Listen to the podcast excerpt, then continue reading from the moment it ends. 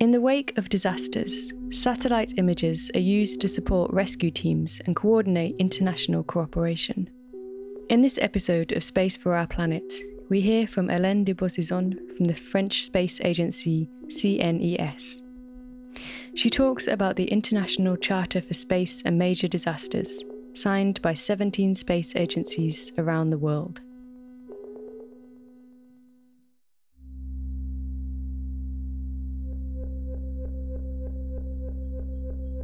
Hello, I'm Hélène de Boissezon. I'm working uh, with CNES, the French Space Agency. Uh, I have a degree in agronomy, but during my professional work, I used to work on uh, different thematic domains. In CNES, my mission is to uh, foster the use of space techniques either Earth observation, uh, satellite telecommunication, or geolocalization for uh, maximum use in the civil society and the economic sector.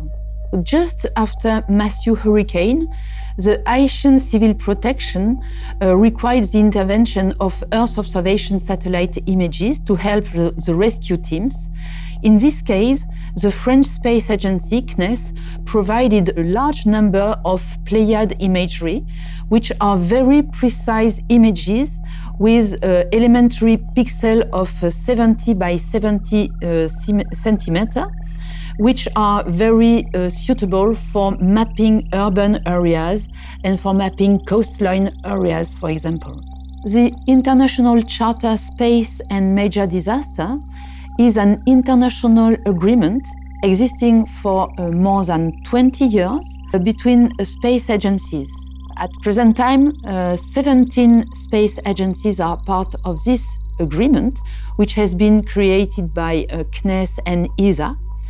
And um, this agreement allows civil protection and the United Nations to trigger this international charter in case of major disaster so that all those space images program their Earth observation satellite systems in urgent mode to provide images of the areas impacted by the disaster to help rescue team. And this service is available in H24/7, so at every moment of the day, of the night, everywhere in the world. For example, the CNES provides very high resolution uh, satellite images like Pléiades, very precise imagery, when ESA provides a Copernicus Sentinel satellite that are very useful for uh, distinct uh, applications. In complement to the international charter, there is an emerging initiative which is called RO, Recovery Observatory, which starts being able to complement the charter work by providing satellite images after the disaster.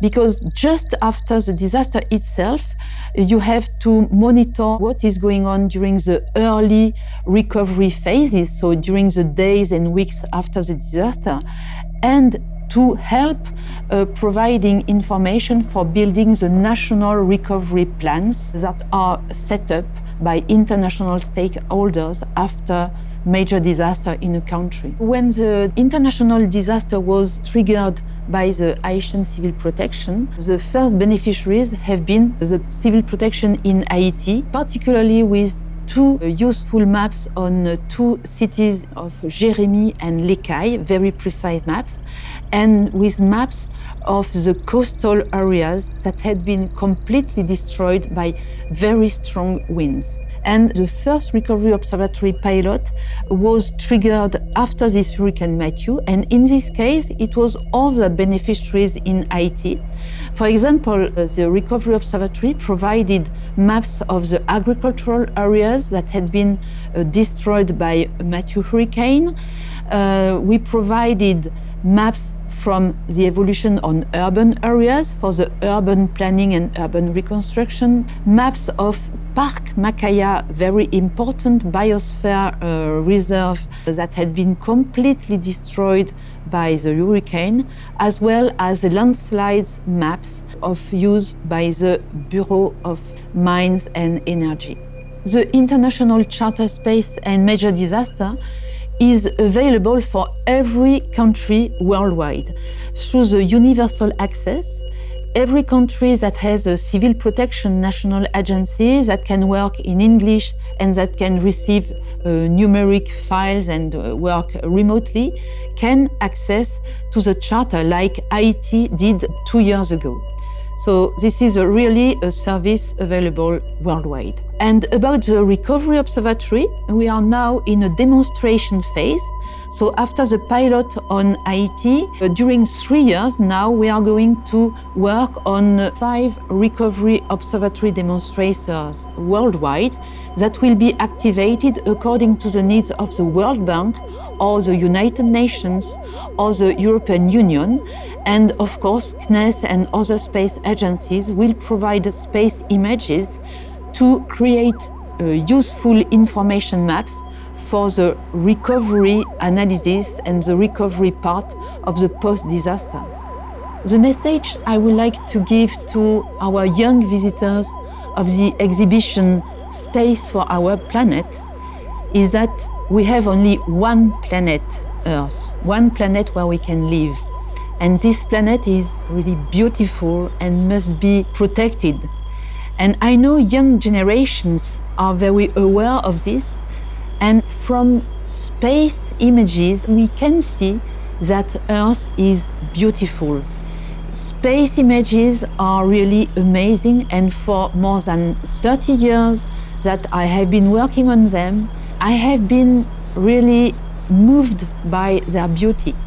And more than their beauty, they are a unique tool to be able to monitor, protect, and so prepare the future of our planet for your generation.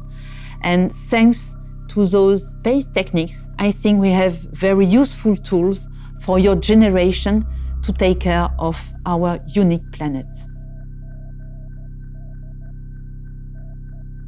Space for Our Planet is a podcast produced by TimCat with support from the United Nations Office for Outer Space Affairs. We're also supported by the European Commission, DG DEFIS, the European Space Agency, the French Space Agency, CNES, NEREUS, the network of European regions using space technologies, and the Canadian NGO GIVE.